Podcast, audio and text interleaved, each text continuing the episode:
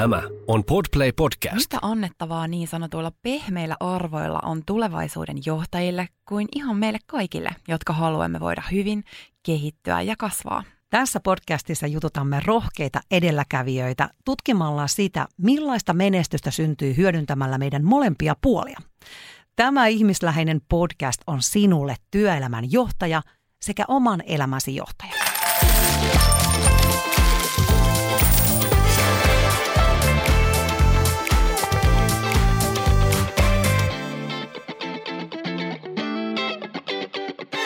Tervetuloa Bisneksen pehmeä puoli podcastin pariin. Täällä Johanna Hautasarja, Anu Iisakkila, morjens. Morjensta, morjensta. Ja tänään me ollaan saatu vieraaksi nainen, joka on kyllä tehnyt bisnestä ja paljon Suomessa ja ulkomailla. Hän on Nanna Bhose. Monille voi olla Nanna tuttu Mikkosen nimellä. Nimittäin Nannalla on vaikuttava ura tuolla musiikkimaailmassa. Hän on tullut tutuksi meille kaikille 70-luvun lapsille ainakin tuolta Idols-tuomarina. Hänet muistetaan kansainvälisen mainostoimiston toimitusjohtajana ja Nanna on perustanut Intiaan myös oman vaatebrändin, ollut siellä suunnittelijana ja oman eettisen vaatetehtaan perustajana ja johtajana. Tuliko tässä kaikki? Tässä ei ollut ihan kaikki, koska sä oot, Nanna, nyt myös saanut sitten uuden aluevaltauksen radiossa. Mitä sulle just nyt kuuluu? Just nyt mulle kuuluu hyvää, kiitos. Se oli tyhjentävä. Mistä sä pelmahdit tänne? Mitä sun päivä on tähän mennessä mennyt? No mun päivät alkaa aina samalla tavalla. Se on tunnin vipassana ja rauhallinen aamupala ja siitä sitten lähdetään liikenteeseen. Ja mikä on vipassana? Vipassana meditaatio. Okei. Se kehittää tietoisuutta ja keskittymiskykyä. Se on, mä 95, se kuuluu siihen mun matkaan silloin 95. Se on yksi tapa, millä mä olen saanut itseni uudelleen syntymään. Okei, upeeta. Eli sä joka aamu, ei poikkeuksia, niin aloitat. Kyllä, joka aamu. Siis välillä on silleen, että siinä kävellään ja istutaan. Ensin siihen tehdään semmoinen liikesarja ja sitten kävellään ja istutaan. Siihen menee semmoinen tunti.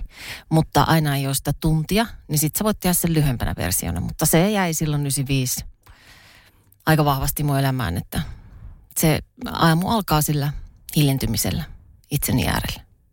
Siitä se päivä lähtee. Se on vähän niin kuin sellainen, että sä saat sen puhtaan pöydän ja valkoisen paperin ja sit sä rupeat rakentamaan sitä. Jos en mä sitä tee, niin mä oon sellainen tohkeinen tyyppi, niin mä lähden hirveän helposti, hermosto menee ylikerroksille ja sitten mä lähden kiertää, tohottaa. Mä tohotan edelleen, mutta tällä tavalla mä saan pidettyä itseni juurtuneena läsnä. Pitää kirjoittaa ylös. Pitäisikö ruveta harjoittelemaan? Kerropa vielä, mikä se on. Se on vipassana. Mä voin alkeet kertoa teille tämän jälkeen. Sitä tarvitaan tähän hetkeen, tähän tohottamiseen. Tohottaminen on erinomaista. No on se hyvä. Rajansa kaikilla. Puhun ihan omasta puolestani. Hei, sä oot Nanna monta kertaa elämässäsi päästänyt irti kaikesta ja hypännyt ihan tyhjän päälle. Mistä sä oot saanut sen luottamuksen, mitä siihen tyhjyyden tilanne on rakentunut? Mulla on ollut aika paljon vastoinkäymisiä tässä elämässä ihan niin kuin terveydellistä syistä ja muista. Ja mä oon aina kiehtonut jo silloin nuoresta pitäen tämmöinen niin kuin ihmisyys ja me tämmöisenä psykofyysisenä kokonaisuutena. Ja miten paljon ajatukset vaikuttaa ja kaikki vaikuttaa. Ja sen takia tässä on niin kuin 30 vuotta sitä tullut opiskeltua tuolla ympäri maailmaa. Johtuen myös siitä, että mulla on ollut paljon erilaisia sairauksia ja kroonisia kipuja, joiden kanssa elin 30 vuotta. Ja ehkä se isoin rohkeus tuli siitä, että nuorella iällä jouduin jo kyseenalaistamaan tämän elämän ja kuoleman kysymykset. Ja tavallaan tämän elämän rajallisuuden. Niin ehkä siinä tuli sellainen iso pysähdys siihen pelon äärelle, mitä me yleensä kaikki vältetään. Koska me kaikki ihmiset pitkälle pelko määrittää sitä meidän valintoja ja sitä tekemistä tässä elämässä. Uskalletaanko me ottaa niitä askeleita ja millaisen raamin me olemme itsellemme rakentaneet ja siellä taustalla on niitä pelkoja suhteessa itseemme ja muihin. Ja mulla siinä tilanteessa, kun tulee tämmöinen hetki, niin sitten tavallaan kun sä pysähdyt sen pelon äärelle, niin sä oivallat, että se pelko on vaan niinku reaktio, että se ei oikeasti ole totta ja rohkeus on päätös. Ja kun sä pysähdyt ja katsot sitä pelkoa, niin se menettää sen voimansa. Ja se on ehkä yksi semmoinen fundamentti mun elämässä, miksi mulla on tullut se päätös siitä, että mä aion elää rohkeasti. Eli mä aion mennä niitä pelkoja päin. Ja siitä jäi mulle ehkä se arvomaailma, että mun mielestä tärkeintä tässä elämässä on henkinen kasvu. Ja se, että mä koko ajan opin tuntemaan itseäni enemmän ja tulla tietoiseksi siitä, että mitkä ne mun uskomukset ja ajatukset on. Ja onko ne mulle estäviä, jotka kaventaa mua, vai onko ne mua laajentavia. Koska mä uskon, että kaikissa ihmisissä on ihan huikea potentiaali. Ja me ei ole koskaan valmiita. Tämä on mun mielestä kaikista parasta. Mä voin vaan kasvaa ja kehittyä. Jos mä teen sen työn, mutta se ei tapahdu itsestään. Vau, nyt lähdettiin todella jykevästi liikenteeseen. Mahtavaa. Minkälaisia nämä sun hypyt on ollut? Sä oot monta kertaa päästänyt irti, niin kuin Johanna sanoi tässä, kaikesta vanhasta ja hypännyt vähän niin kuin tyhjän päälle. Mistä sä oot hypännyt ja mihin? No mä oon hypännyt aika monta kertaa. Mä oon tehnyt tässä jo monta erilaista työuraa tämän elämäni aikana. Niin ehkä ne on sellaisia, kun puhutaan niin kuin työelämästä ja bisneksestä, niin ne on ollut sellaisia isoja hyppiä. Ja mikä on tyhjän päälle? En koskaan hypätä tyhjän päälle. Se on ihan mun mielestä täysin hölmö ajatus, että me olisimme tyhjän päällä. Maapallo kannattelee meitä koko ajan. Me seistään koko ajan. Me mihinkään tyhjää hypätä. Ehkä tämä on just se, että pelottaako meitä, että mä menetän jotain ja mä en saa jotain. Eli silloinhan mulla on takerruttu johonkin kiinni. Eli mä määritän itseäni jonkun tittelin, työpaikan, vaikka kun olin mainostoimiston toimitusjohtajana kansainvälisessä yrityksessä ja johtoryhmässä ainoana naisena. Ja mua haluttiin se osakkaaksi ja niin päin pois, niin mä hyppäsin siitä pois. Mullahan oli tilanne ihan täydellinen. Se on semmoinen asia, mihin moni pyrkii elämässänsä. Ja sitten tavallaan sä oot saavuttanut sen jutun ja sit sä siitä jäät sitten eläkkeelle ja näin. Niin jengi oli ihan silleen, että sä oot ihan sekopoltsi. Miksi sä hyppäät tommosesta, kun sulla on asiat täydellisesti? No ensinnäkään mikä on täydellistä. Ja toisaalta mulle kaikki on itsensä haastamista, kasvamista. Ja mä olin tavallaan todistanut itselleni, että tuomalla niitä arvoja ja asioita, mihin mä uskon elämässä, niin tämmöisen piinkovan bisneksen saa menestymään. Ja saako? Ja tämä oli mulle semmoinen empiirinen tutkimus. Ja sai. Eli mä pystyin todistamaan, että se mihin mä uskon, niin se toimii bisneksestä ja sillä saa tuloksia ja yrityksen saa sillä menestymään. Joten tavallaan mä olin tehnyt sen, miksi mä siihen halusin. Mutta en mä ollut koskaan halunnut olla toimitusjohtaja. Tai ylipäätänsäkään niin kuin mainostoimistossa siinä tittelissä, koska tittelillä ei mulle mitään merkitystä. Niin kuin mä sanoin, että se on kasvua. Ja niin siinä vaiheessa, kun me kuvitellaan, että nyt mä osaan jotain, niin sen jälkeen se kasvu loppuu. Niin mulla on jotenkin se ollut semmoinen varmaan noista haasteista tuolta nuorempana, että sit kun tuntuu, että kaikki alkaa olla tosi hyvin, niin kalki kuolee seisovassa vedessä. Ja sitten mun täytyy astua johonkin uuteen niin, että me joudun taas haastaa vähän itseäni ja katsomaan, että hetkinen, mitäs pelkoja täältä nyt nousee ja mitä mahdollisuus mulla on nyt oppia. Koska mulla on hirveä halu oppia koko ajan jotain uutta ja sillä tavalla mennä uusille alueille ja uusille aloille tilanteeseen, missä en osaa mitään. Ja sitten lähdetään opettelemaan, koska mä en pelkää virheitä. Sä kerroit, että sä teit vähän eri lailla asioita siellä kansainvälisessä mainostoimistossa. Testasit, että toimiiko. Mitä sä teit siellä? Miten sä johdit siellä ihmisiä? Mä oon aina uskonut siihen, että yritys on just niin vahva, kun ihmiset on yhteensä vahvoja. Ja mä oon uskonut siihen, että jokainen haluaa tulla tässä maailmassa, ihan sama missä sä oot, niin kuulluksi nähdyksi. Joten kun mulla tuli mahdollisuus tulla toimitusjohtajaksi, mihin mä en ollut pyrkinyt, mutta mä olin sen yksikön saanut nostettua positiiviseksi lyhyessä ajassa. Mä ensin johdin semmoista yksikköä. Ja tää oli se mun testi. Ja me saatiin nostettua se puolessa vuodessa hyvinkin plussalle sieltä pakkaselta. Ja sitten tuli uusi omistaja, joka katsoi vaan lukuja. Ja ajattelin, että kukas tämmöinen tyyppi. Ja siellä oli 4 eri yksikköä. Ja se meidän yksikkö oli sitten nopeiten noussut menestykseen. Ja sen kaupan ehtona oli, että jenkki- ja brittiomistaja tuli sitten, sen toisen yrityksen omistajat tuli siihen sitten, että ne oli kiinnostunut ostaa tätä meidän yritystä. Että musta pitäisi tulla, että he ostaa sen yrityksen, jos Nokia pysyy asiakkaana ja musta tulee toimitusjohtaja. Ja mä olin silleen, no way. Mä olin jo miettinyt, että mulla oli ihan muita suunnitelmia. Ja sitten mä jouduin käymään läpi tällaisen niin kuin 4 kuukauden prosessin, että mä juttelin, niin mä halusin tutustua niihin ihmisiin, mitkä niiden arvot on, miten se yritys toimii. joka sen ostaa. Ja sitten mulla oli myös painokupissa se, että jos mä en suostu siihen tehtävään, niin nämä 4 yksikköä kaikki lopetetaan. Eli aika iso määrä ihmisiä menettää työnsä. No eihän se ole mun vastuulla, mutta mun päätös vaikuttaa siihen. Aika kova, joo. Ja mä mietin sitä sitten tosi pitkään, koska mä en voi tehdä asioita, jos mun sydän ei sano, että se on se suunta, mitä sun pitää nyt ottaa. Mutta sitten mun miesystävä sanoi jotain viisasta. Se sanoi, että mitäs jos sä ottaisit tämänkin semmoisena oppikouluna, että nyt sä oot käynyt niinku peruskoulun ja nyt sä oot niinku siirryt tämmöiseen, tai vaikka niinku, nyt sä teet tämmöisen MBA-tutkimuksen tässä, että nyt sä niinku, sä oot ollut siellä mennyt eteenpäin ja ollut yksikön vetäjänä ja nyt susta tulee niinku ison yrityksen toimitusjohtaja, sun pitää fuusioida ne yritykset, että sehän on niinku huikea mahdollisuus taas oppia lisää. No sit mä mietin, että okei, mutta kun mitään ei voi tehdä, jos ei intuitio jotenkin vahvista sitä. Ja sit siinä tapahtui tiettyjä asioita ja mun tuli semmoinen fiilis, että joo, mun kuuluu tehdä tää. Sitten mä otin vastaan sen paikan yhdellä ehdolla. Tai itse mulla oli 2.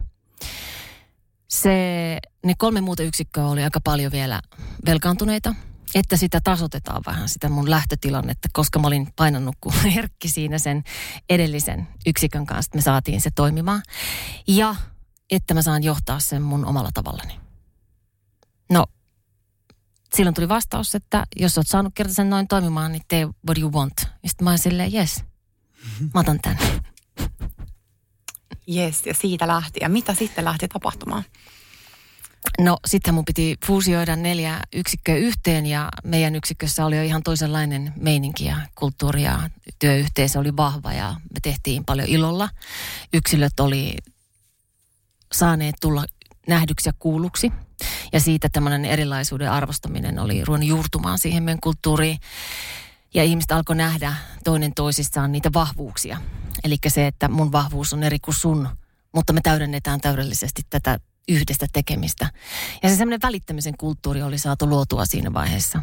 No sitten kun siihen tulee 3 muuta yksikköä, jossa ei ole ollut tällaista yrityskulttuuria, niin tietenkin se tuo omia haasteitaan siihen. Ja sä et voi pakottaa kaikkia hyppäämään heti siihen, mitä on luotu, vaan sun täytyy ensin miettiä. Ja vaatii valtavaa läsnäoloa. Multa vaati sen, että mä pääsen ensin sukeltamaan niihin muiden yksikön ihmisiin, ja ymmärtämään, mikä se heidän tapansa on ollut toimia. Ja sitten kun mä näen sen, niin sit mä näen ison kuvan. Mulla on aina jotenkin tosi tärkeää nähdä iso kuva. Ja sitten kun mä näen sen, niin sit mä voin katsoa, että okei, tässä ja tässä ja tässä yksikössä on ollut tämmöiset tavat toimia. Niiden vahvuudet on ollut selkeästi nämä, niiden ongelmat on ollut nämä. Nyt meidän yksikkö siirretään tähän. Ja se ei tarkoittanut, että meidän yksikössä oli kaikki koko ajan täydellisesti, koska koko ajan sitä voi kehittää. Mehän mennään koko ajan eteenpäin. Ei maailma seiso paikallaan, eikä me ihmisetkään seistä paikallamme, eikö vaan? Jokainen aamu on uusi aamu. Ja jotain tapahtuu ja hieman näkökanta muuttuu, tiedätkö, suhteessa itseemme ja muihin. Niin se pitää ottaa huomioon siinä. No ei siinä mitään. Mä ajattelin, että siinä yrityksessä, missä mä olin ollut aikaisemmin, en ollut vielä johtavassa tehtävässä, niin selkeä ongelma oli siinä yrityksessä, että tietoa ei jaettu. Okay. Mitä vähemmän tietoa yrityksissä jaetaan, sitä enemmän syttyy kuppikuntuja, jotka lähtee puhumaan peetä. Elikkä se, en nyt viitsi sanoa sanaa, mutta se kakan puhumisen määrä on niin kuin valtava. Ja siitä tulee ne juorut ja sellaiset, tiedätkö, jotka ei pohjaudu mihinkään muuhun kuin olettamuksiin. Ja jotka paisuu ja paisuu. Jotka paisuu ja luo niitä eri puria siihen toimintaan ja rikkoo sen yhteisen kulttuurin. Niin mä olin siinä omassa yksikössäni tämän jo taklannut heti. Ja mä päätin, että mä oon semmoinen johtaja, että mä kerron kaiken. Ei ole mitään, mitä tarvitsee edes vatuloida tuolla sivussa, vaan joka ikinen tietää tismalleen, missä me mennään. Me käydään luvut, mitä meidän pitää saavuttaa, kuka tekee ja mitä tekee, miten me päästään tänne yhdessä. Jos ei joku kerro sitä, mihin ollaan menossa, toi on suunta, jos toi on meidän yhteinen tavoite, niin miten me päästään sinne? Mä en ole se, joka kerron sen, vaan me yhdessä mietitään ne ratkaisut sinne. Joten sun täytyy osallistuttaa ne ihmiset siihen matkalle mukaan. Ja pitää olla porkkanoita, miksi mä lähtisin sinne. Ja se ei aina tarkoita rahallista. Esimerkiksi se meidän pikkuyksikkö, mitä me vedettiin ensin, joka oli pakkasella, ja se oli niin pakkasella, että mulla ei ole mitään mahdollisuutta antaa mitään rahallista bonusta siitä. Niin meillä oli sellainen tilanne, että se, että me alussa saatiin, että me päästään aina ylittää kuukausibudjettiin, niin tavoite, niin tarkoitti sitä, että tiimi voi yhdessä miettiä, mitä kivaa me tehdään yhdessä, kun me ylitetään se. No sit siellä saattoi olla jotain päivä Ruotsin matka tai tiedätkö, mennään karting-autoilla ajamaan tai tiedätkö, niin kuin dinnerille jonnekin. Ne oli tämmöisiä pieniä juttuja, loppukädessä pieniä juttuja, mitkä ei ollut taloudellisesti vaativia, mutta mahdollisia, mutta se loi sitä yhteishenkeä, että me on saavutettu jotain yhdessä. Ja sitten me käytiin läpi toinen asia, minkä mä huomasin silloin hyvin nopeasti se, että kun minä olin rehellinen, että en mulla ole vastauksia. Että mä oon nyt tässä teidän vetäjänä, mutta this is not about me. Vaan me ollaan just niin hyviä, kun te ootte hyviä. Ja mun tehtävä on mahdollistaa teidän hyvinvointi niin, että te pääsette loistamaan teidän työssänne. Elikkä ajatus siitä, että mä siirsin itseni sivuun, ei niin, että mä en ottanut vastuuta. Kaikki vastuu oli minulla. Ja mulla oli se...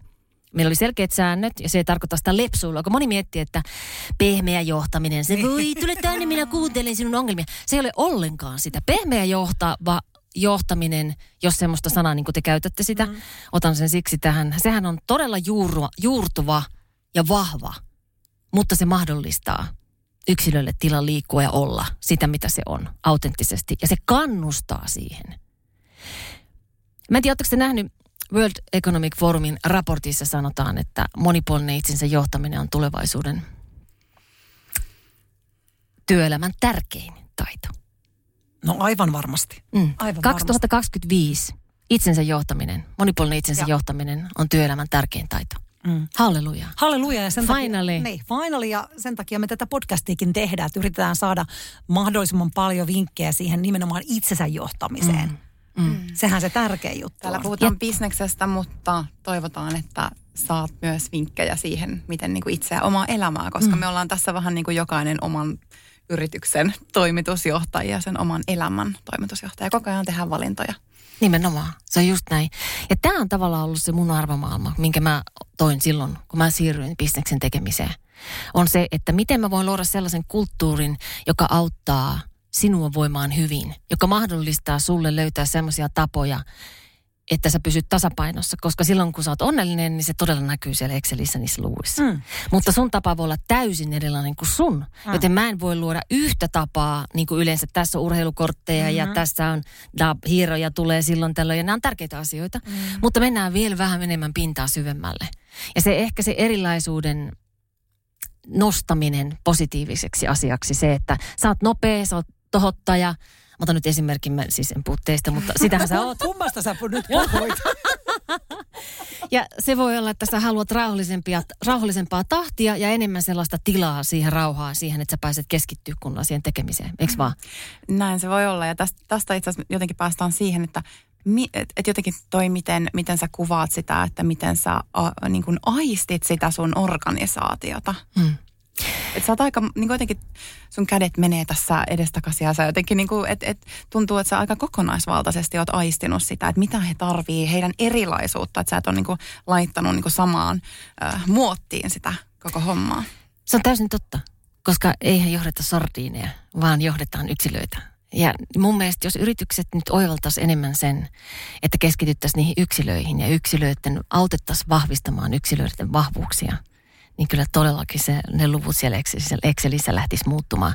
Mutta mä sanon yhden tärkeän asian vielä, mikä mun mielestä kaiken muuttava on se, että minä johtajana heti ensin sanoin, että mulla ei ole näitä vastauksia. Ja sitten se, että ei voi tehdä asioita väärin. Eli mulla ei ollut mikään ongelma myöntää, jos mä olin tehnyt jotain väärin tai ollut väärässä. Yes. Ja sitten, että ei ole oikeaa ja väärää, vaan on vaan mahdollisuus kokeilla. Eli sä et voi epäonnistua. Ja silloin, kun se pelko siitä epäonnistumisesta poistuu, syntyy rohkeus. Ja tää oli aivan huikea, mutta se ei tapahdu, jos johtaja ei anna mallia tästä. Ja sen pitää konkretisoida se asia. Koska en tiedä, olette olleet monenlaisessa yrityksessä töissä, niin kuin minäkin.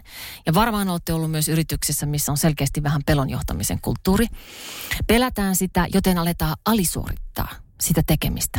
Koska ei haluta tehdä niitä virheitä tai uskalleta. On hyvä ajatus, mutta ei luoteta siihen, että se toimii, niin jätetään tekemättä. Vaikka se olisi voinut olla brilliant idea. Ja se olisi voinut viedä johonkin johonkin. Mutta jos se yritys anna sellaista mahdollisuutta, että okei, tämä voi mennä pieleen, mutta sille väliin me otetaan ne opit ja sitten me käännetään hieman suuntaan ja jatketaan matkaa. Niin niitä ei tehdä, vaan sitten tehdään vaan se oma vähän alisuorittaa se oma työ, ettei tulisi vaan mitään ongelmia tai tehtäisi epäonnistumista tai virheitä tai saan kuulla siitä, että on jotenkin mokannut tämän asian. Ja kun tämän saa kitkettyä pois, niin mä voin kertoa, että wow. Se on huikea, miten ihmiset, sellaisetkin, jotka saattaa olla enemmän semmoisia introvertteja, jotka jää aina sinne taustalle ja pohtimaan, miten ne rupeaa yhtäkkiä aukeamaan ja sieltä rupeaa tulee hulluja ideoita ja kun sä ruokit sitä oikein. Siis se on ihan parasta. Wow, mennään enemmän kohta noihin tuloksiin vielä, mutta mua kiinnostaa nyt tosi paljon se, että miten sä sanoit, että sä et pelkää virheitä. Onko näin ollut aina? Koska hirveän monet meistä, siis mä ainakin itse, mä oon taistellut tämän asian kanssa pitkään, että mä oon pelännyt epäonnistumista ja sitten niin kuin jotenkin sen kanssa käynyt aika isoa koulua, että nykyään en enää niin paljon pelkää sitä, mutta kyllä mulla tulee niin kuin hetkiä, jolloin mä menen ihan lukkoon siitä, kun mä pelkään, että nyt mä mokaan jotain. Vaikka musta tuntuu, että mä oon kulkenut siinä jo jonkun matkaa. Niin mikä sulla, mistä auta meitä muita, kun varmaan monilla on sitä epäonnistumisen pelkoa, joka sitten taas niinku estää sitä just onnistumista. Ja viimeisimpä mä oon nyt ruvennut hokemaan itselleni, että fail fast. Että niinku se on osa sitä oppimisprosessia ja sitten kun hoitaa sen feilaamisen siinä, niin ikään kuin sitten pääsee nopeammin sinne onnistumisiin myös. Mutta miksi sä edes käytät semmoista sanaa? En mä tiedä, jostain mä kuulin tämmöisen hienon sloganin. Niin. Siis mä en edes käytä sellaista sanaa. Mä aina ajattelin, että mitä mä voin tästä oppia. Oppimiskokemus. Kaikki on mulle oppimiskokemuksia. Mutta se on hyvä, kun sä kysyit ton. Mä en ole aina todellakaan ollut tällainen. Mä oon ollut täys vastakohta tälle. Mä oon ollut nuorena se, joka ei uskonut yhtään mihinkään. Vähiten itseeni. Mun vahvin uskomus on ollut, että musta ei ole mihinkään. Ja siksi mä en ole lähtenyt edes yrittämään, koska mä oon ihan varma, että mä en tule onnistumaan ja mä tuun epäonnistumaan. Joten mä oon täysin blokannut itteni sellaiseen, tiedätkö, täydelliseen mustuuden alisuorittamisen ahdistuvaan niin kuin tunnemaailmaan, jonka vuoksi mä varmaan sitten myöskin sairastuin, niin kuin sairastuinkin. Mutta uskon, että tämä oli iso syy siihen. Mä teen ihan järjettömän ison työn, ja mä teen sitä työtä joka päivä, koska joka päivähän mä valitsen, mihin ajatuspolkuun mä niin kuin lähden.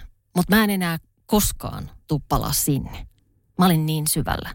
Ja sitten kun mä sain muutettua tätä mun ajatusmaailmaa ja rikottua sen uskomuksen, että musta ei ole mihinkään, niin mä oon tehnyt siihen ihan älyttömästi töitä mun elämäni aikana. Niin siitä on ehkä tullut se, että mä oon nyt siinä vastakkaisessa toisessa maailmassa. Mä tiedän tismalleen, mitä se on se mustuus ja synkkyys, ja mä tiedän myös, mihin se ei vie sua mihinkään. Ja sulla on todella paha olo siellä.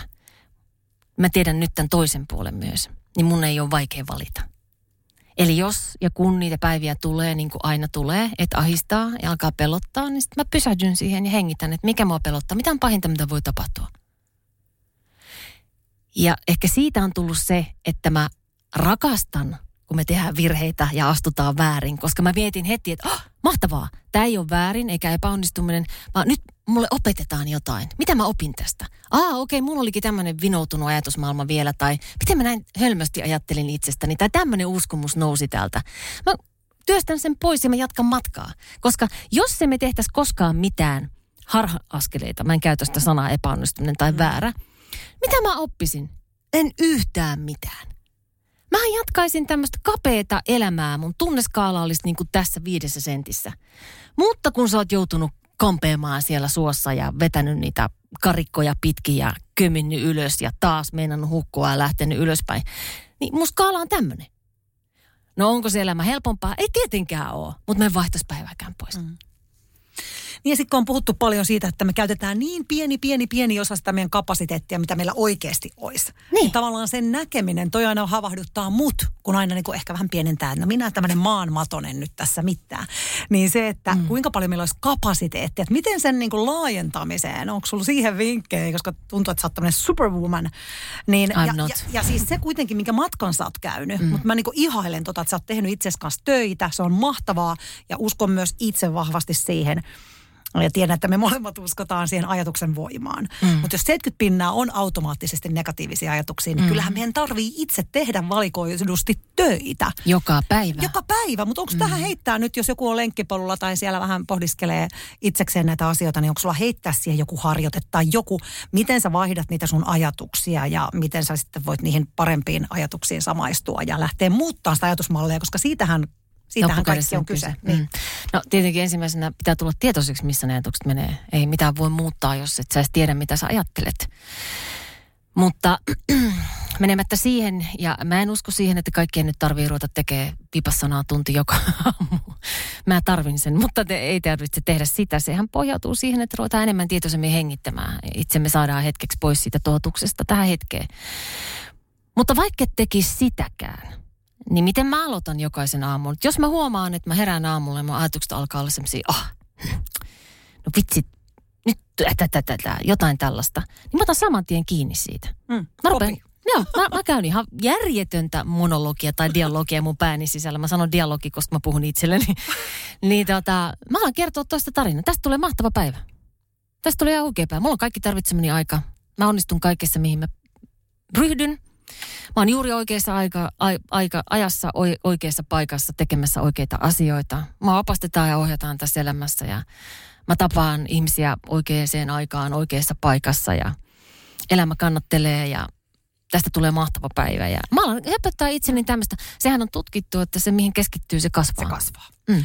Ei sun kauaa tätä tarvitse tehdä, kun sä huomaat, että ryhti rupeaa vähän nousemaan ja sitten ehkä niitä ajatuksia rupeaa tulla jo itsestään ja sitten vahvistaa näillä sitä. Eikä siihen tarvii edes uskoa. Ei, siis, eli tuommoista voi höpötellä vaan. Se on juuri näin. Ei tarvi edes uskoa, niin. Mutta se todella vaikuttaa, koska jokainen ajatus aiheuttaa jonkun tunteen sun kehossasi ja se tunne aiheuttaa sulle toiminnan. Ja jos se mulla oli, musta ei ole mihinkään, mun mitään kantaa yrittääkään. No minkä tunteen se aiheutti? Ahdistuksen ja pelon. No minkä liikkeen se musta aiheutti? Ei toimintaa, joka ruokki lisää niitä ajatuksia. Katon nyt, sä et tätäkään osannut. Joo, mahtavasti kiteytetty. Eli just se, että sä rauhoittelet itseäsi. Sä luot itsellesi turvaa sillä sisäisellä puheella. Sä luot itsellesi myönteisiä näkymiä ja semmoista niin kuin parempaa fiilistä ja tuot itseäsi pois sieltä huolista ja pelosta ja murheista, mihin tosi helposti jää pyörimään ja mönkimään. Se on just näin, mutta se on myös hirveän tärkeä oivaltaa, että me ei olla meidän ajatukset, joten jos me vaan ollaan siellä ajatuksessa, meidän täytyy saada nämä tunteet myös sinne kehoon. Ja sen takia semmoisena päivänä, kun tuntuu, että vähän ahistaa, niin on hirveän tärkeää suoristaa selkärankaa ja ottaa oikein yliryhti. Ja mä monesti sanon myös sitä, että semmoisena päivänä nimenomaan kannattaa pikkasen enemmän meikata ja pistää hamme ja korkkarit päälle. Ja lähtee kävelemään ja kantaa itsensä niin, että tässä on hyvä olla. Tämähän on siis ihan uskomaton viesti aivoille. Niin, me nostetaan tämä voittaja V, kädet ylös tänne näin. Mä teen monesti näin silleen, että hei. Mä otetaan nyt Instaan kuva tässä sanotaan. Pysy tossa. Mä en ole ajanut kainalokaruja. Ups. Oon mä varmaan ajanut. Sori läppää. Lisää vaan, kato tykkäyksiä. Kyllä. Joo, mutta toi on hyvä. Eli kädet vaan ylös V-asentoon. Ja yksi kans mikä hyvä kehollinen, mitä mä käytän itse, on siis toi ravistelu. Kehon ravistelu, hirveän yksinkertainen. Mutta sillä saa jotenkin, se on semmoinen buuttaus, että jos on huomaan, että mä oon tosi jossain negatiivisessa ajatusluupissa, niin sitten vaan ylös ja rupeaa sheikkaamaan ja ravistelee. Niin siinä se on niin kuin jotenkin ihan todistettukin, että se on vähän niin kuin puuttaisit tietokoneen, että sä pääset niin kuin uudesta tunnetilasta toiseen ja ajatusluupista toiseen, niin ravistelut ja seikkaukset, kunnon pyllyn pyöritykset. Niin, ja sitten kun tulee mieleen ne koirat, kun ne menee uimaan, että mitä ne suihkusta, niin kun mä pesen meidän koiran, niin se vaan ravistelee ja taas mennään. Että kyllähän meidän pitäisi ehkä sitä muistaa se, että se kehon kautta me voidaan tehdä niin paljon. Jee! Mä otan nyt supernaisasennon tähän.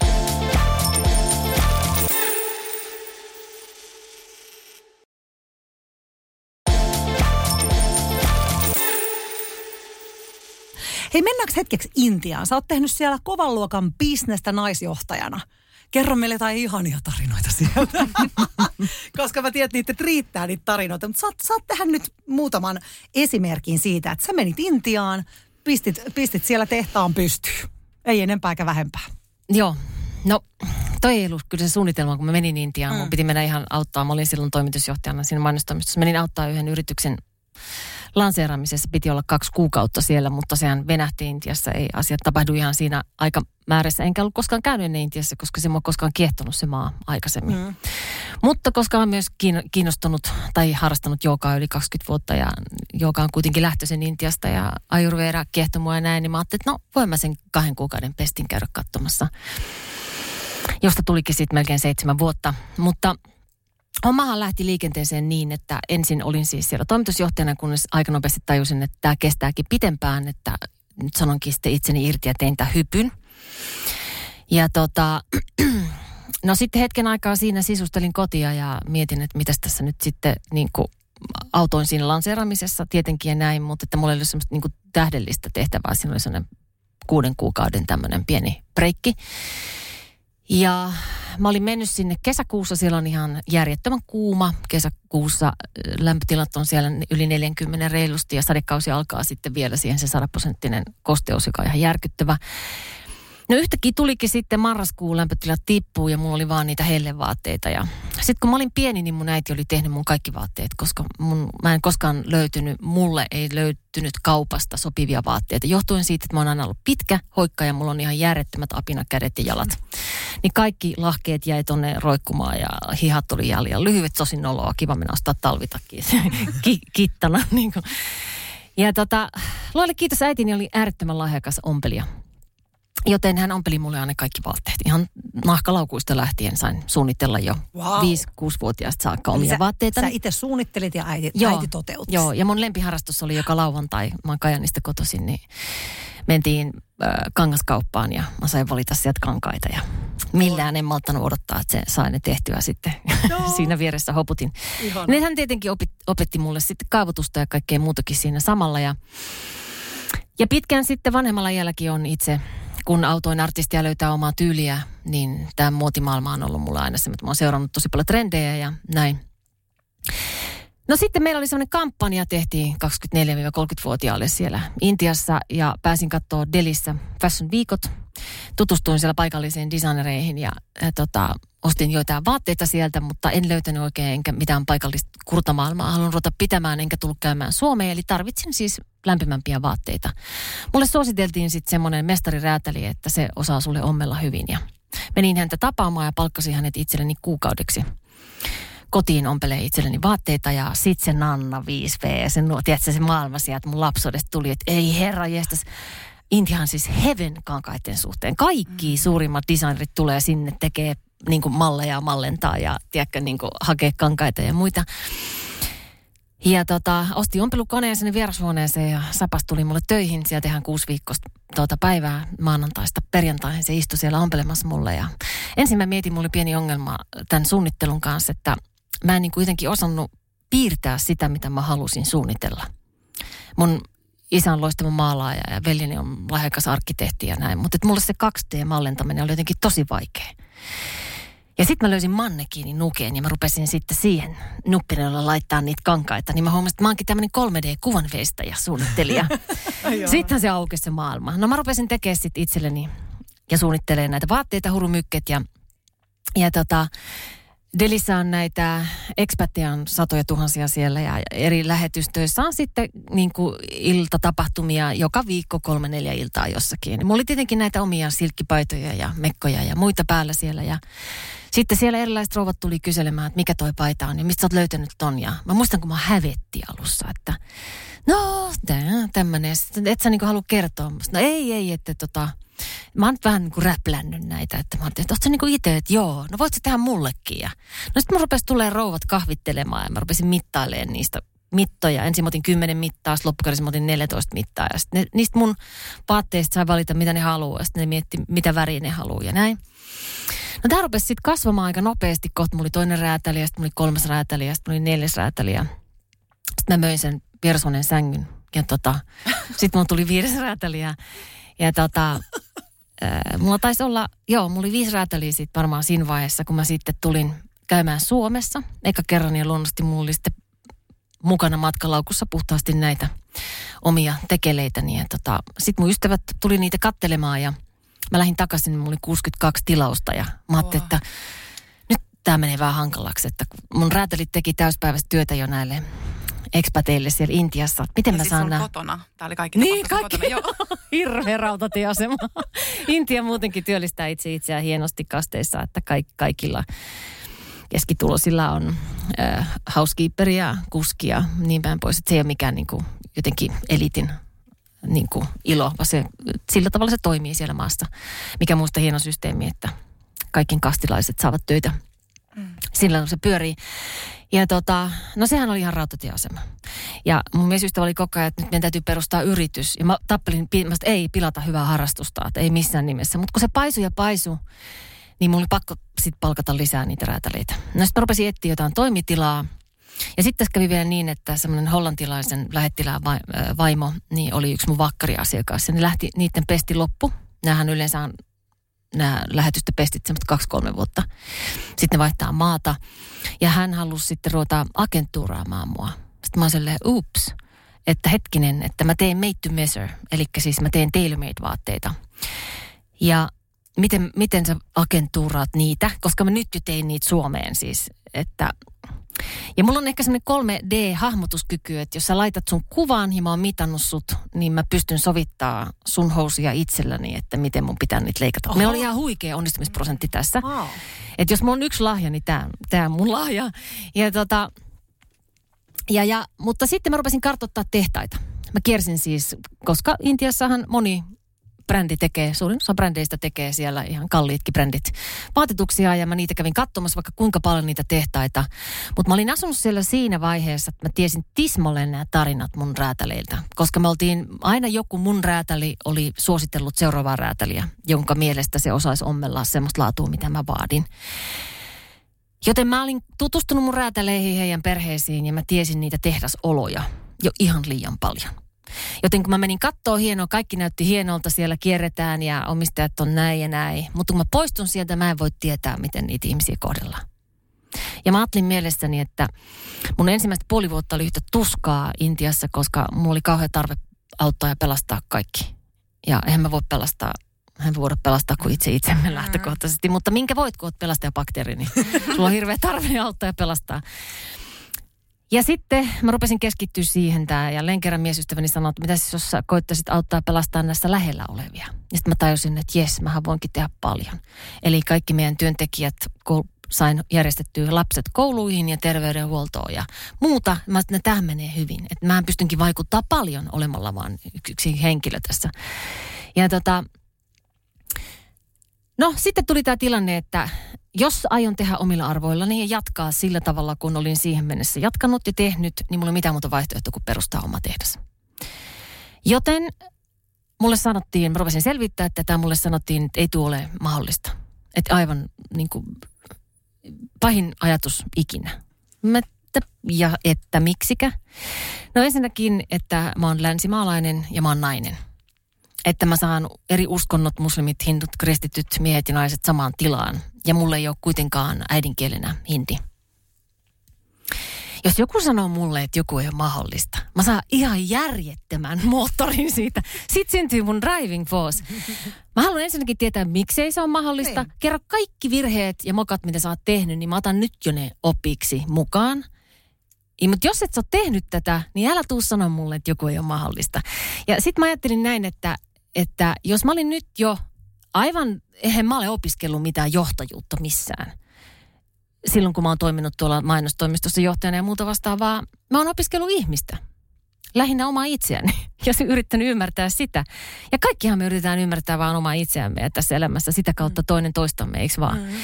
Ja jos sillä oli tullut tulosta, niin mä uskon siihen, että kaikilla meillä on tarve tulla kuulluksi nähdyksi. Ihan sama, missä me ollaan, missä kastissa me ollaan tai lähtökohtaisesti. Me ollaan unohdettu tämä. Me ei osata kuunnella toinen toisiamme, me ei anneta toinen toisillemme tilaa tulla kuulluksi nähdyksi. Ja jos mä olin tää oli yksi semmoinen niin kuin foundation siinä mun johtamisessa, niin samahan pätee Intiassakin. Nekin on ihmisiä, ne haluaa tulla kuulluksi nähdyksi. Ja varsinkin tästä kastijärjestelmästä johtuen, ja varsinkin me länsimaalaiset tullaan yleensä ja katsotaan holhoavasti alaspäin, koska me tullaan täältä hyvinvointivaltiosta, ettehän te täällä, kun teillä on näitä köyhiä kadulla ja näin. Vaikka me ei tiedetä yhtään sen maan lainalaisuuksia, kulttuureja ja miksi asiat on siellä niin kuin on, mutta meillä on hirveä tarve pätee, että meillä on lähtökohtaisesti jo paremmin. Vaikka mä voin kertoa sen 7 vuoden aikana, että meillä on ihan järjettömästi opittavaa niiltä, jos me katsottaisiin sitä asiaa niin. Joten mun ajatus oli nyt tässä, jos mä selitin teille aikaisemmin, kun mä fuusioin 4 yksikköä yhteen. Mulla oli tosi tärkeä ymmärtää jokaisen yksikön lainalaisuudet ja mentaliteetti ja tapa toimia. että mä voin tietää ja laittaa niistä jonkun yhden. Ihan sama kuin sä meet uuteen maahan. En mä voi mennä sinne, no kato mä oon mainostoimiston toimitusjohtaja.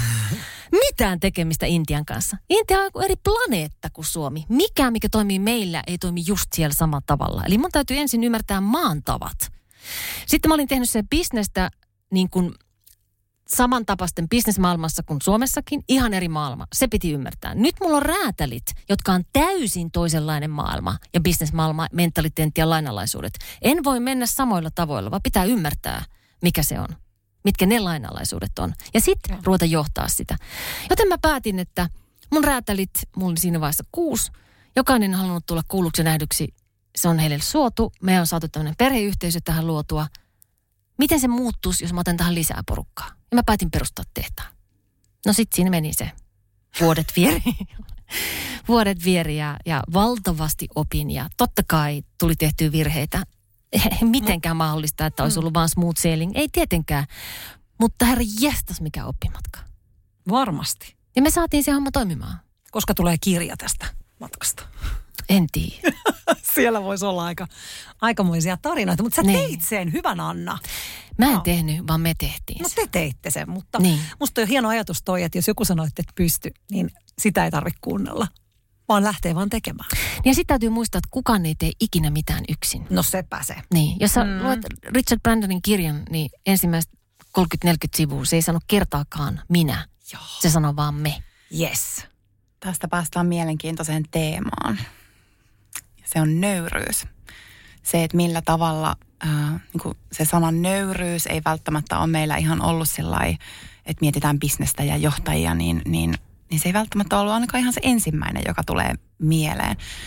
Ja sitten tässä, kun mä kuuntelen sua, niin sä oot aika lailla, ja muistan, sä oot aikaisemmin puhunut näistä Intiankin vuosista, niin sä siellä teit ihan kaikkea duunia ja ikään kuin, tunnuit olevan ihan samalla tasolla siellä kaikkien muiden kanssa ja jotenkin niin kuin tämä osallistava johtaminen ja tämän tyyppinen.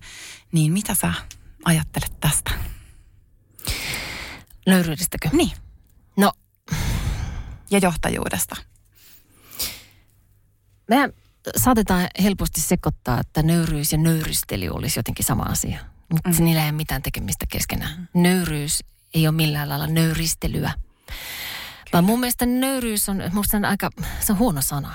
Se on totta. Humble. Mä oon samaa mieltä, koska sitten siihen tulee myös se semmoinen nöyryytys tulee myös. Kyllä. Jotenkin liittyy. Ja sehän on hirvittävä kokemus, jos ihminen kokee nöyryytetyksi tulemisen tunteen, mitä varmasti meillä kaikilla kuitenkin on. Mutta se sana suomeksi on kyllä, mä oon samaa mieltä. Keksitään sille joku uusi sana, mikä olisi kiva. Sä kertoa? Ihan nyt ei tule heti mieleen, mutta mä mielellään kyllä mietin sitä teidän kanssa. Käytetään sana humble. Mutta siis, niin kuin mä sanoin tuossa aikaisemmin, että mä en koe, että mä oon koskaan valmis. Eli ihan sama, mitä mä lähden tekemään. Ja vaikka mä siinä menestyisin, niin se ei tarkoita sitä, että nyt mä osaan jotain. Vaan se tarkoittaa sitä, että nyt mä alan pikkuhiljaa ymmärtämään jotain. Joka tarkoittaa sitä, että mä voin vaan oppia lisää. Että tavallaan se ajatus siitä, että nyt tää on niin kuin hallussa ja niin kuin näin. Ja monestihan ajatellaan meidän kulttuurissa, että jos sä vaikka päädyt toimitusjohtajan rooliin, niin siinä vaiheessa sä oot jo niin hyvä ja sä osaat jo kaiken ja sen takia sä päädyt siihen titteliin, eikö vaan? Mm. Jolloin automaattisesti sä nostat itsesi muiden yläpuolelle. Ajatellen, että mä oon niin kuin vähän parempi kuin muut, koska mä oon kuitenkin toimarin tähän ja mua ei muuten olisi otettu tähän, eikö vaan? Ja mä luulen, että me ollaan eletään nyt semmoista aikaa, jos toi World-raporttikin sanoo siitä, että hyvinvointi, työelämän monipuolinen itsensä johtaminen, niin kun me aletaan koko ajan enemmän tuomaan bisnekseen, niin tuolla toimii ja moni bisnes semmoisilla arvoilla, että hyvinvointi on iso osa siitä, kokonaisvaltainen hyvinvointi ja tuetaan työntekijöitä. Uskon, että sitä on jo tosi paljon liikkeellä. Isommassa liikkuu paljon myöhemmin joka tapauksessa tähän asiaan, niin tavallaan mun mielestä toimitusjohtajan ja johtajan tärkein tehtävä on luoda puitteet työntekijöiden kasvaa ja kehittyä ja voida hyvin. Koska toimitusjohtaja yksin ei tee sitä tulosta ja sitä työtä, vaan sen tehtävä on johtaa ja luoda kulttuuri työyhteisöön, joka loistaa ja siitä syntyy tulokset. Ja tämä me unohdetaan aina. Eli se on aikamoinen palvelutehtävä. Se on hyvin sanottu. Se on nimenomaan kato, mun menee kylmät väreet. Se on nimenomaan palvelutehtävä. Ja mitä se edellyttää sitten? Mitä sä itse näet? Koska helpostihan se ego tulee ja ottaa vallan. Niin kuin, jos tulee kovasti suitsutusta ja menestystä, niin sanotusti nousee... Sano vaan. Kusi päähän. Niin jos nyt sanotaan suoraan, niin mitä sille voi niinku tehdä? Mitä sä oot tehnyt sille? Mun on ihan mahdoton sanoa, mitä jonkun pitää sille tehdä, mutta että varmaan kannattaa niinku... Ehkä se on sellainen perusarvo, niinku, että jos mä mietin niinku itteeni, niin mun on jotenkin vaikea kuvitella, että mun on se kusipää. Koska... Siis, tiedätkö, mä tarkoitan sillä sitä, että mä uskon jotenkin elämässä siihen, että kun mä en lähtökohtaisesti pidä itseäni niin kuin hirveän hyvänä ja mahtavana kaiken. Päinvastoin mä oon tässä oppimatkalla ja jokainen askel on aina niin kuin uusi askel. Että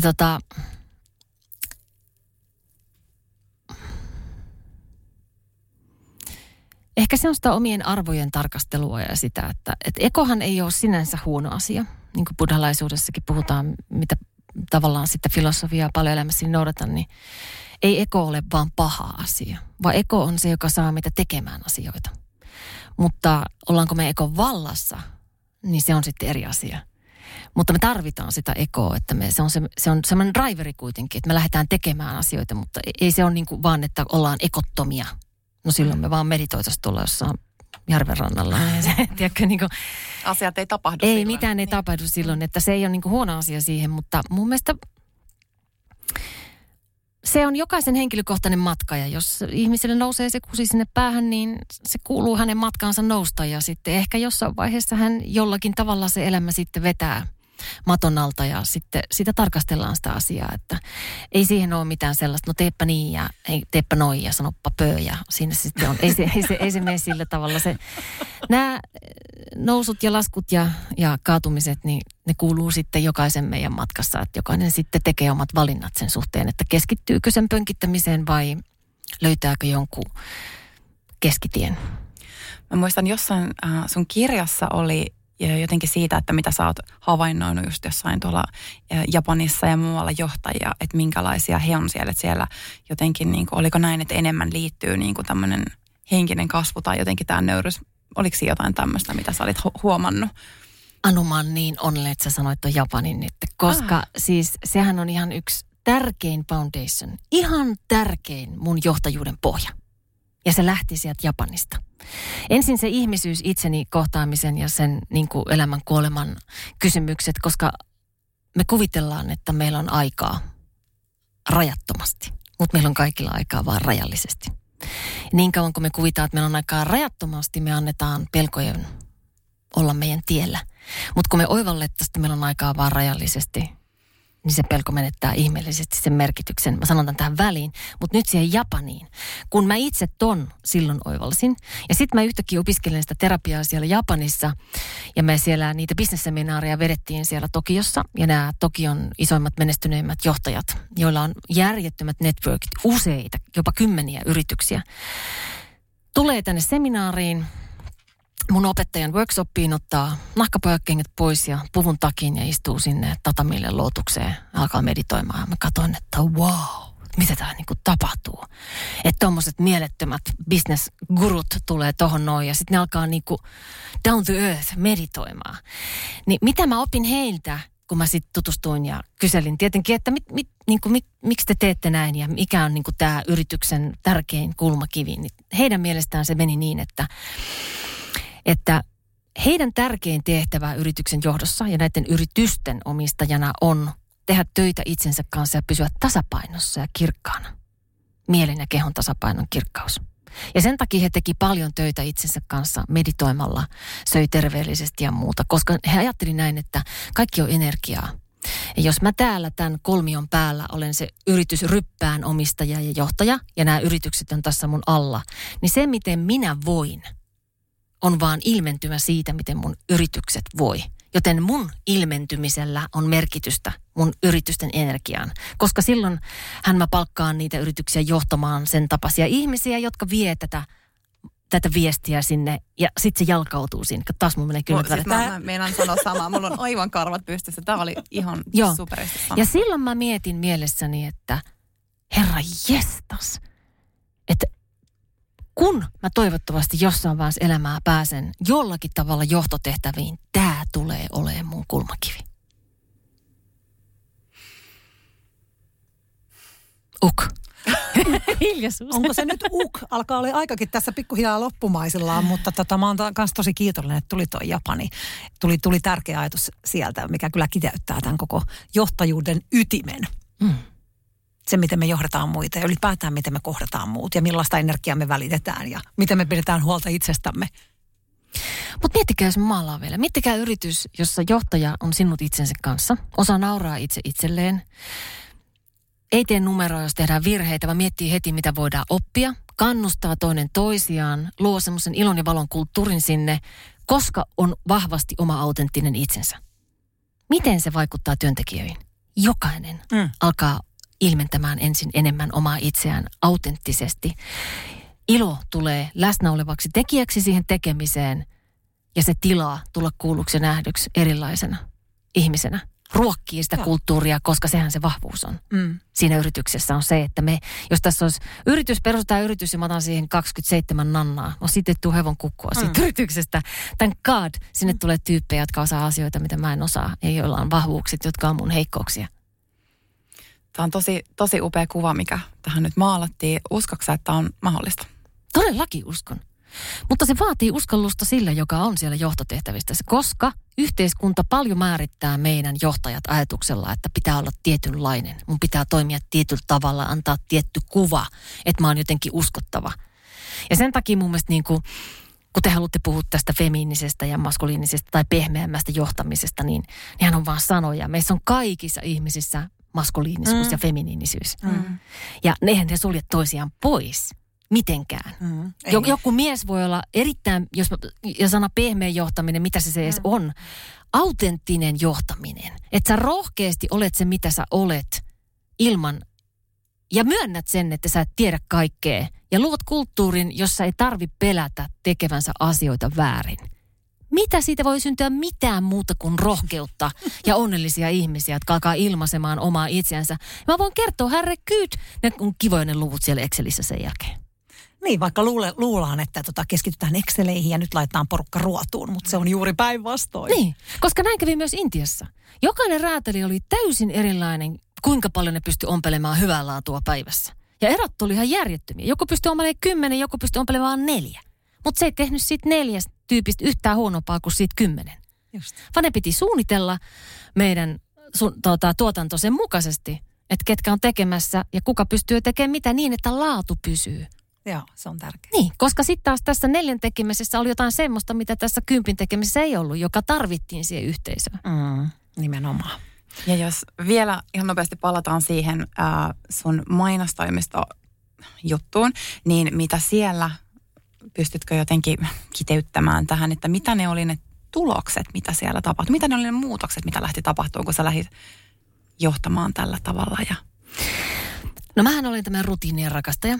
Että mä rupesin sinne tuomaan kaikkia tämmöisiä multivitamiinitabletteja sinne, että ihmiset syyslukukaudella ja keväällä, niin sieltä saa popsia, ettei koto tarvitse ostaa.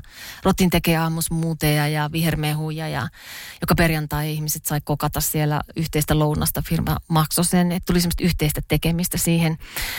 Meillä liputettiin välillä, kun työntekijöillä oli pieniä lapsia. Kaikki tietää pienen lapsen vanhempana, että välillä ei nukuta.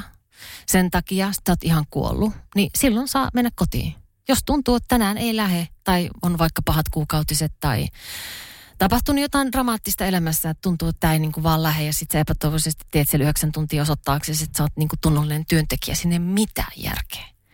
Niin mä koko ajan joudun tökkiä opettaa ihmisiä siihen, että kun on tämmöinen päivä, niin ota aikaa itsellesi. Mene leffaan, mene hierontaa. Tee jotain semmoista, mitä sulle ei vaikka pienen lapsen vanhempana koskaan mahdollisuus juuri tehdä, koska se aika on rajallista.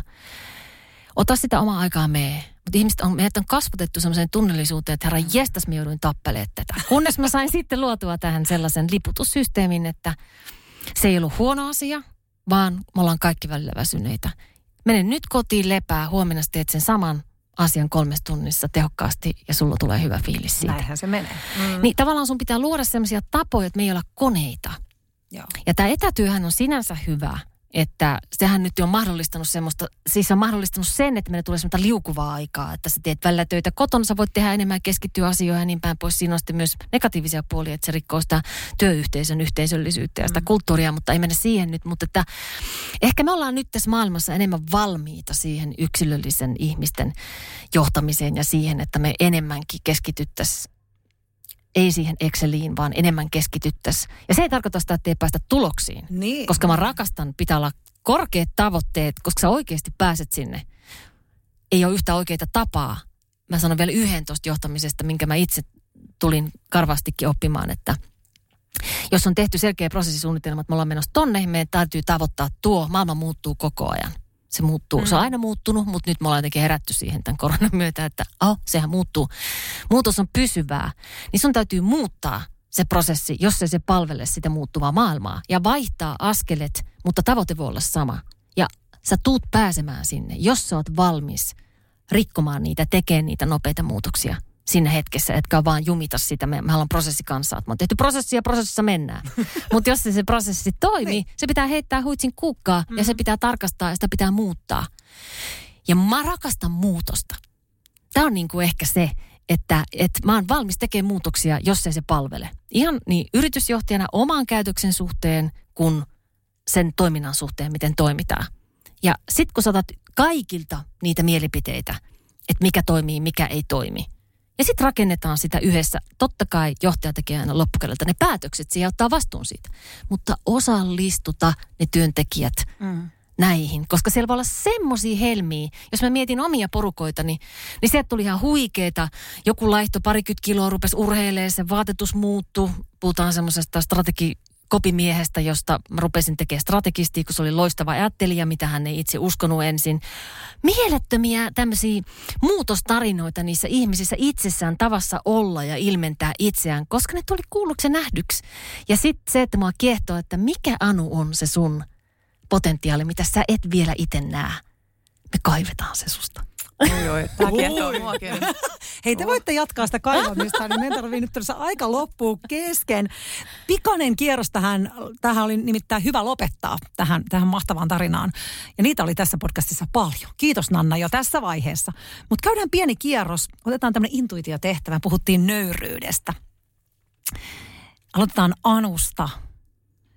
Kuka sulle tulee mieleen ensin joku henkilö sanasta nöyryys?